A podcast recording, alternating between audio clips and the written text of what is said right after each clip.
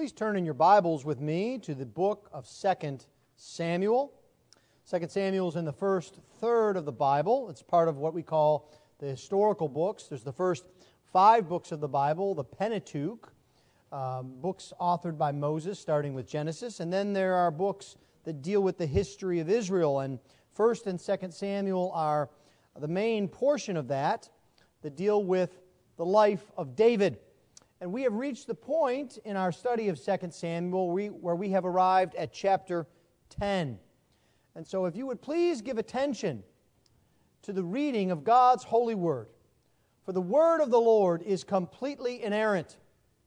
The word of the Lord is completely sufficient. And the word of the Lord is completely authoritative.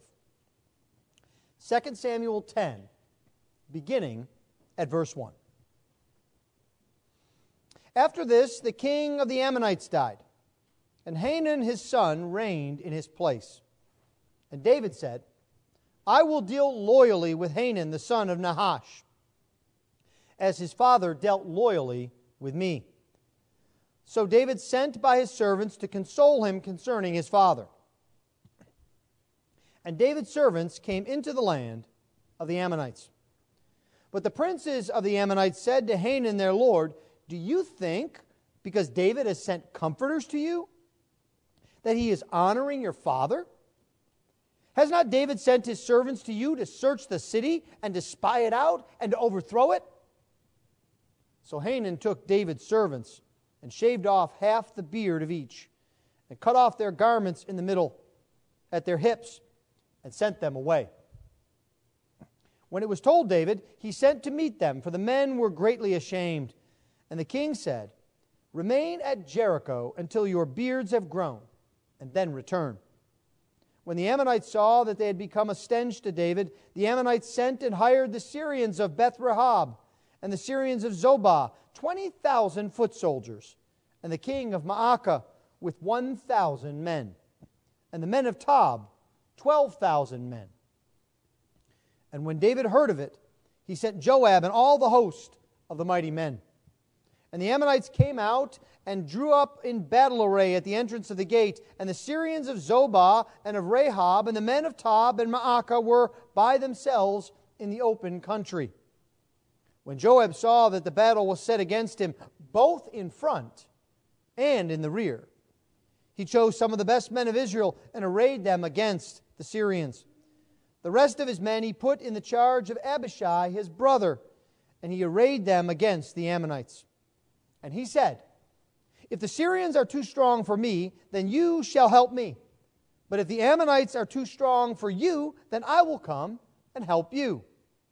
Be of good courage, and let us be courageous for our people and for the cities of our God, and may the Lord do what seems good to him.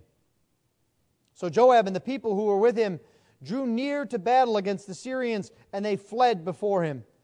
And when the Ammonites saw that the Syrians fled, they likewise fled before Abishai and entered the city. Then Joab returned from fighting against the Ammonites and came to Jerusalem. But when the Syrians saw that they had been defeated by Israel, they gathered themselves together. And Hadadezer sent and brought out the Syrians who were beyond the Euphrates. They came to Helam with Shobach, the commander of the army of Hadadezer, at their head. And when it was told David, he gathered all Israel together and crossed the Jordan and came to Helam. The Syrians arrayed themselves against David and fought with him. And the Syrians fled before Israel. And David killed of the Syrians the men of 700 chariots and 40,000 horsemen, and wounded Shobach, the commander of their army, so that he died there. And when all the kings who were servants of Hadadezer saw that they had been defeated by Israel, they made peace with Israel and became subject to them. So the Syrians were afraid to save the Ammonites anymore. Thus far the reading of God's holy word. Let's pray for his blessing upon it.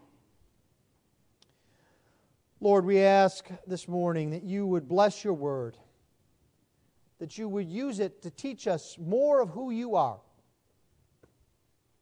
that you would tell us of the mighty deeds you have done,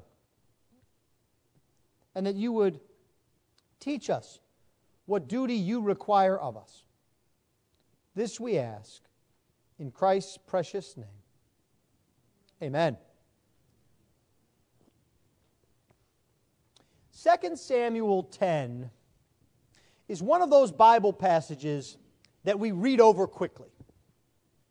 We realize we almost have to have this chapter because otherwise we wouldn't know the context and the backdrop for the more important passages in 2 Samuel 11 and 12 with David and Bathsheba, because the events occurred during a war with Ammon.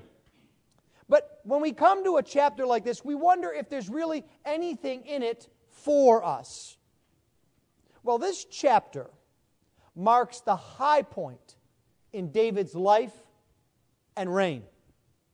Right after this, we begin to see a slide into sin and chaos.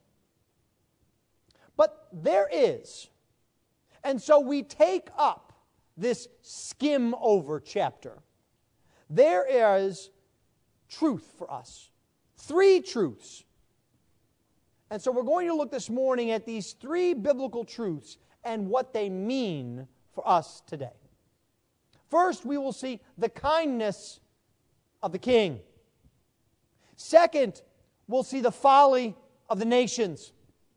And then third, we will see the truth of faith. And in each of these instances, after we look at the truth, we will ask ourselves the question, what does this mean for us? Well, let's begin by looking at the kindness of the king. This chapter begins with David reaching out to Hanun, the son of the deceased king of the Ammonites. And the chapter opens like a bit of a ping-pong match. You may remember that in the 7th chapter of this book, there was this wonderful passage, a great chapter about God's covenant with David. And then the next chapter was the 8th, in which we are told about David's wars and his victories over foreign countries. And then we shift back in chapter 9 to an important gospel picture of Mephibosheth, an undeserved grace. And now we are back again to the filler kind of passage, the mundane, about battles again. And as we pick it up, it actually begins in exactly the same manner. After this, just as chapter 8 began, after this, we are told, these following events take place. There is a war again. And it's even war with some of the same people, with the Syrians and Hadadezer. But there's also a link between this chapter and chapter 9. We read at the opening of this chapter that Nahash, the Ammonite king, has died. And David responds to that news with an interesting declaration. David says that he wants to deal loyally with Nahash's son, Hanun, because Nahash has dealt loyally with David. Now, why is this important? Why should we care about a millennia-old treaty between nations on the other side of the earth?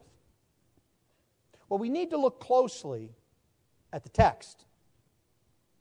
This word is a word we saw last week.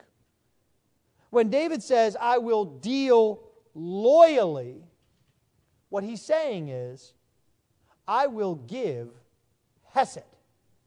You remember that word, hesed? We saw it over and over again in chapter 9. It's a word that means kindness, mercy, covenant faithfulness. It describes God's covenantal love for His people. And it showed the kindness and mercy that David showed to Mephibosheth. And so now here, we are supposed to immediately think of chapter 9 and everything that was encapsulated in that, of Mephibosheth and David's faithfulness and his mercy, as David wants to show that same kind of kindness and mercy now to Hanun.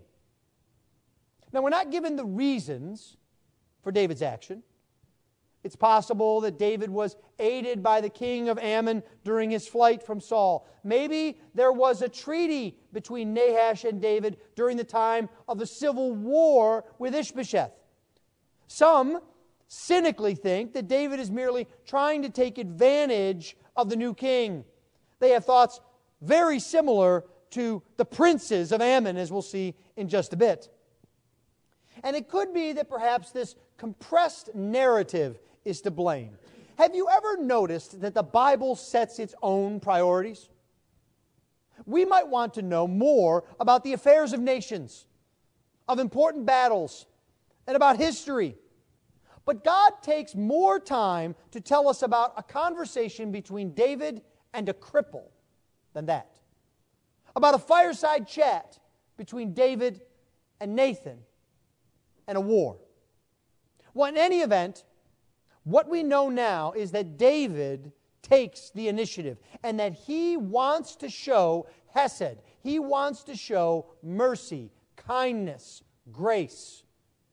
And so he sends servants to honor and console the new king. Now, you have to understand here, David is reaching out when he does not have to reach out. There's nothing compelling him. He has no responsibility. He has no duty to do this. He is of his own initiative reaching out. And so the principle that we see here is one of kindness. David is, we might say, the kindness doing king. But more than that, David shows kindness not only to those who are within Israel, like Mephibosheth, but to those who are outside Israel, like the Ammonites. He's not limited in his mercy and his kindness. So what does this mean? This is a good enough story. It puts David in a good light. It provides a contrast between the picture of David in the next two chapters and the David now. And here, David remembers God's kindness. He remembers God's covenant, and he wants to act in a way that's consistent with the way the Lord acts. Later on, we're going to see David driven by his passions, forgetting what God has done and sinning. But there is also something that we can learn directly from this text. David is acting with faithfulness. He does so because he is faithful, not because the recipients are worthy. In that way, David is emulating the Lord. We saw that in the case of Mephibosheth, but here David is even more bold. Hanun was outside of the covenant. There was no reason for David to show him such kindness, and especially no reason for David to initiate it. How do you react to the world around you? Because the world is a cruel place. Those who don't believe in Jesus can especially be hostile and unkind. Is your tendency to respond in turn to them? Or perhaps to shut yourself off from the world? Or to wish that they would get what they deserve and quick? We have to remember that our hesed showing God reached out to us when we were his enemies. And David shows us that this principle applies to the dealing of believers with unbelievers. Yes, mercy and kindness is for those who are a part of God's people. But it's also for those who are outside God's people. After all, that is how the Lord gathers His church, by sending us outside with mercy and kindness. God gives us an example of this in Matthew chapter 5, that the Lord sends rain on the just and the unjust, that He is good and kind to those who do not deserve it. Now, I'm told that we're due for a good bit of rain this week. And so I want to encourage you this week as it rains to look out your window and to see if I'm correct that all of the houses on your street will get rained on. Not just certain ones, not just every other one, not just the ones who have a Christian fish in the window. No. God will send His rain on the just and the unjust. And Paul applies that principle to you and me. He tells the church in Galatia in chapter 6, so then, as we have opportunity, let us do good to everyone, especially to those who are of the household of faith. Now notice how Paul says this. Yes, we are to especially do good to those who are of the household of faith, who are our brothers and sisters in the church. But we are also to do good to everyone. Our kindness and our mercy should not stop at the church doors. They are to go out into our community. Think about the application of that in your life. Who do you know that you can show hesed to? Who is it that doesn't know the Lord Jesus Christ that you can deal loyally with so that they can see the beauty of mercy and grace? Look for an opportunity to show kindness and mercy to those who are around you. Well, the second thing that we see is the folly of the nations. And this shows us Hanun's response. And so often this describes why it's difficult for us to take the gospel out to people out in our community, strangers, folks who are not in the church. Because what we expect is to get rejected. Have you ever had occasion after a tragedy, a shooting, or a natural disaster, perhaps it was in person or perhaps on social media, when what you might do is you might say, my thoughts and prayers go out to the family or to the victims. And you're trying to just be as unobtrusive as you can to let people know you're praying for them, that it's important that you bring these things before the Lord, but you're not trying to be too overly specific. You're not telling them that, they have to believe in Jesus right now, and this wouldn't have happened to them if they would have believed in Jesus. You're just trying to be kind and merciful. And far too often today, that's met with anger as a response. I don't want your thoughts and prayers. Why don't you change the way you think? Why don't you do what I do? Why don't you believe what I believe? I don't want to hear anything about you. Sit down and shut up. That's the way the world often responds. And so we become fearful because we think we know the answer without even trying.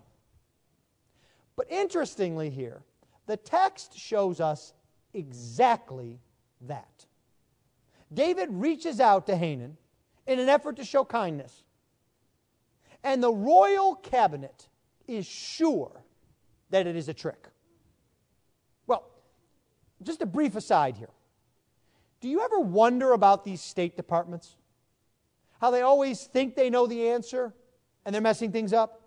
Over and over again, we see this in the Bible. They give bad advice. We're going to see it again in Israel in just 2 generations, and how the advisors will give Rehoboam, the king of Israel, bad advice.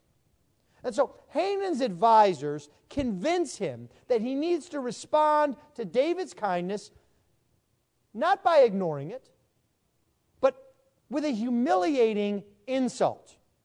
We see this in verse 4. So Hanun took David's servants and shaved off half the beard of each and cut off their garments in the middle at their hips and sent them away.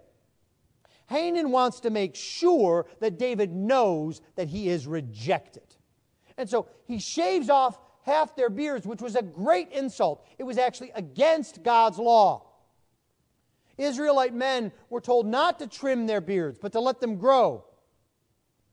And then he publicly embarrasses them.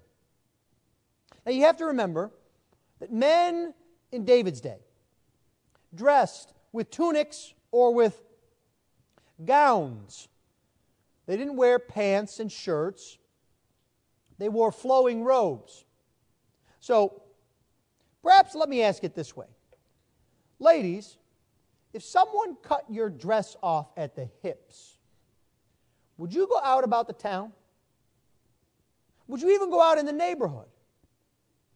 I'll take it further. I don't think you should walk around the house like that. It's embarrassing. It's humiliating.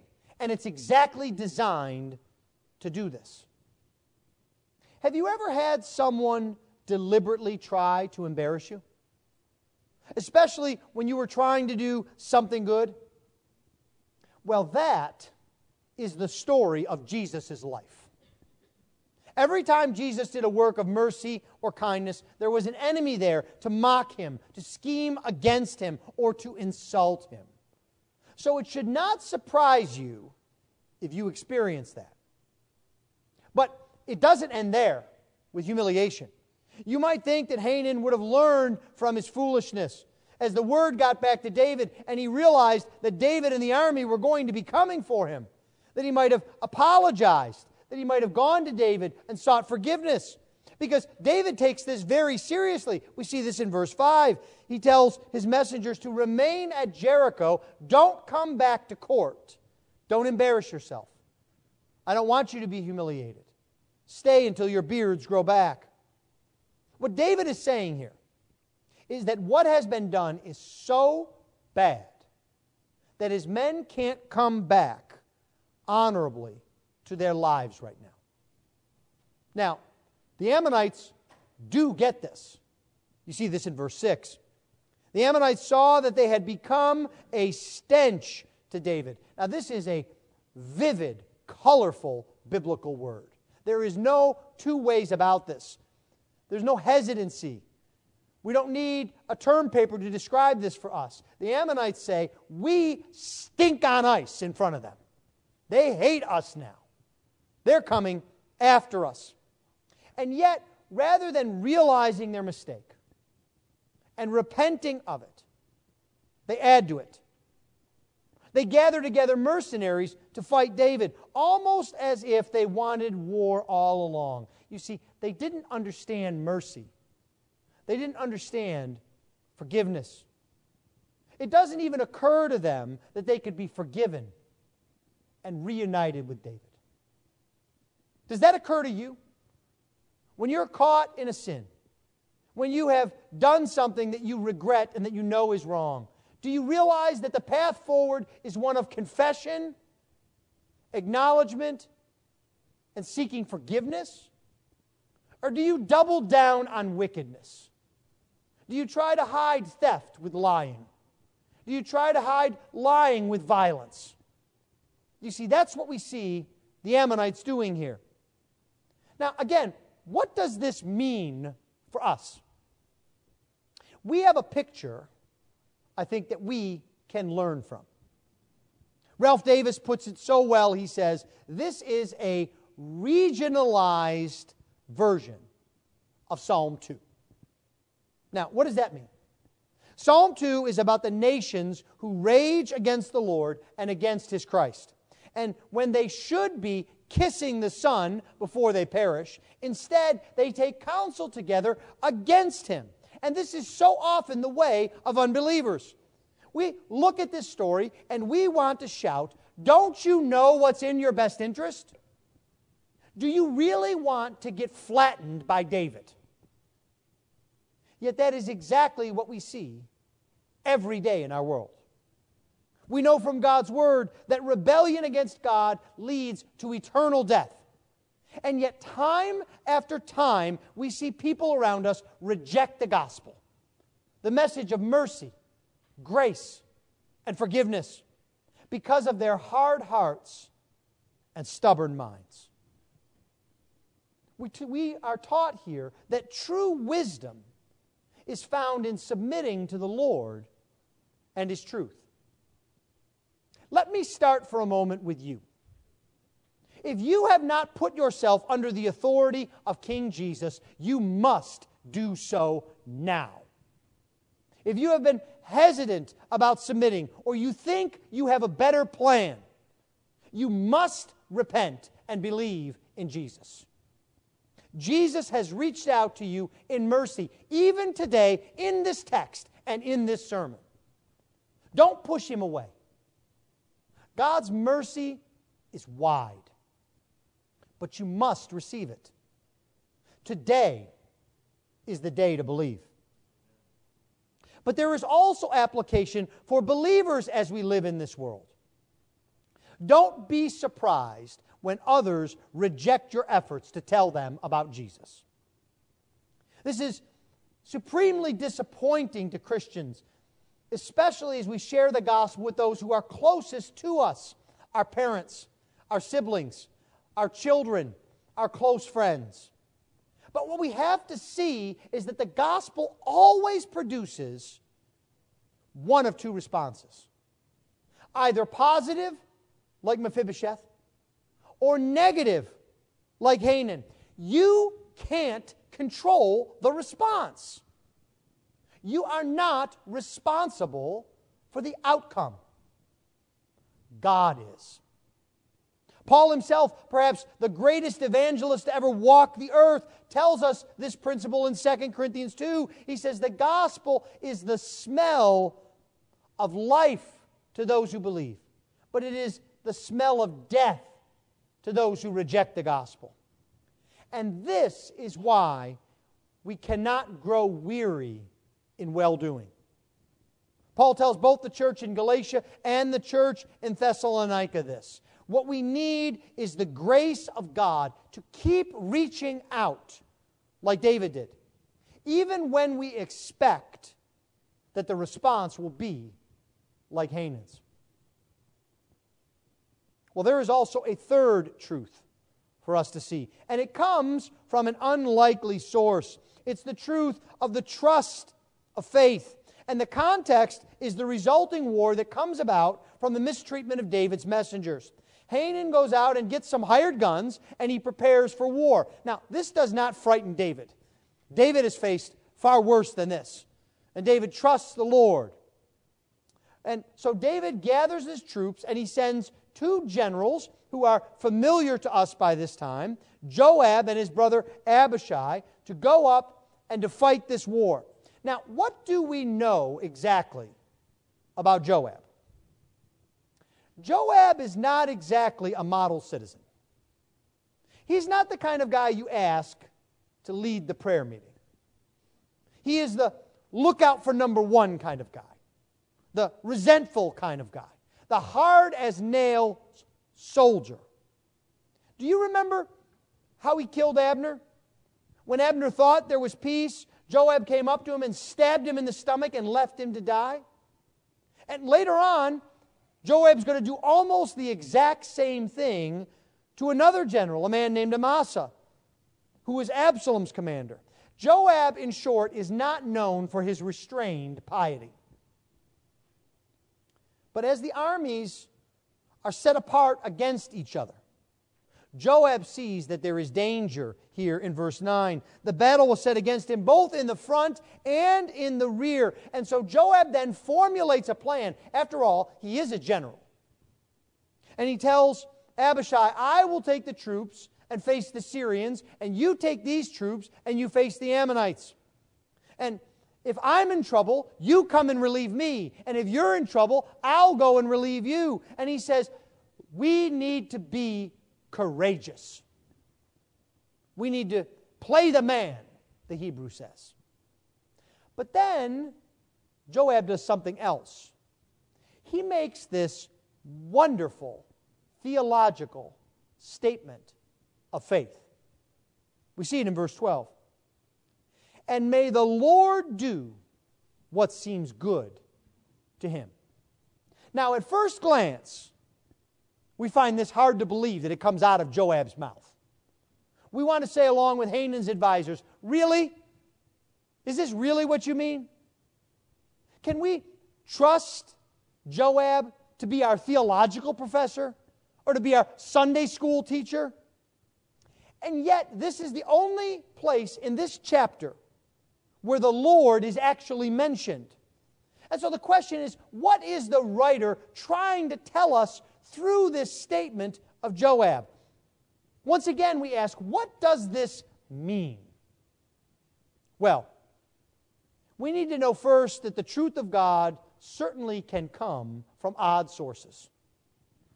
Balaam's donkey, for one. Gamaliel the Pharisee, for another. And even the Roman centurion who was standing at the cross as Jesus was being crucified said, surely this was the Son of God. Now, what we see here is not foxhole religion. Now, if you're not familiar with that term, what that means is it's when people get religious and they immediately begin to pray harder than they've ever prayed when they see real danger in front of them. People who never seek to pray, ever. When a hurricane's bearing down on them, they're on their knees. Or when they get a bad medical report from the doctor. Lord, if you just get me through this, I'll do this, and I'll do that, and I'll serve you here, and I'll serve you there. And the reason it's not foxhole religion is as soon as the time and trouble passes, so does their fervor. No, what this statement here tells us is how we can understand how faith works.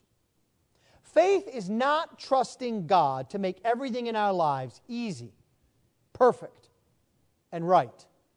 Faith is not being certain about the outcome of every event. Joab doesn't know how this battle is going to come out. He could very well lose this battle, and God would still be God. And we see that in the way that this phrase is translated. Some translations, like ours, make it a wish. May the Lord do what seems good to him. Other translations make it a declaration. God will do what is good to him. But they mean the same thing. Because what is right to God may be a victory, or it may not. We don't have specific promises about each aspect of our lives. God has not promised you a great job, or a wonderful marriage, or a healthy family. Now, we can and should pray to the Lord about each of these things, but our faith is not in those events. No, instead, God has given us promises that will never fail, even in the middle of these trials and struggles. So in Hebrews chapter 13, the Lord tells us, I will never leave you nor forsake you. But that doesn't mean we won't have heart-wrenching experiences or persecution or loss. No, what it means is that the Lord will never leave us, no matter what happens to us in this life. Faith is not the sure knowledge that everything will happen like we want it to. Here's a better definition of faith.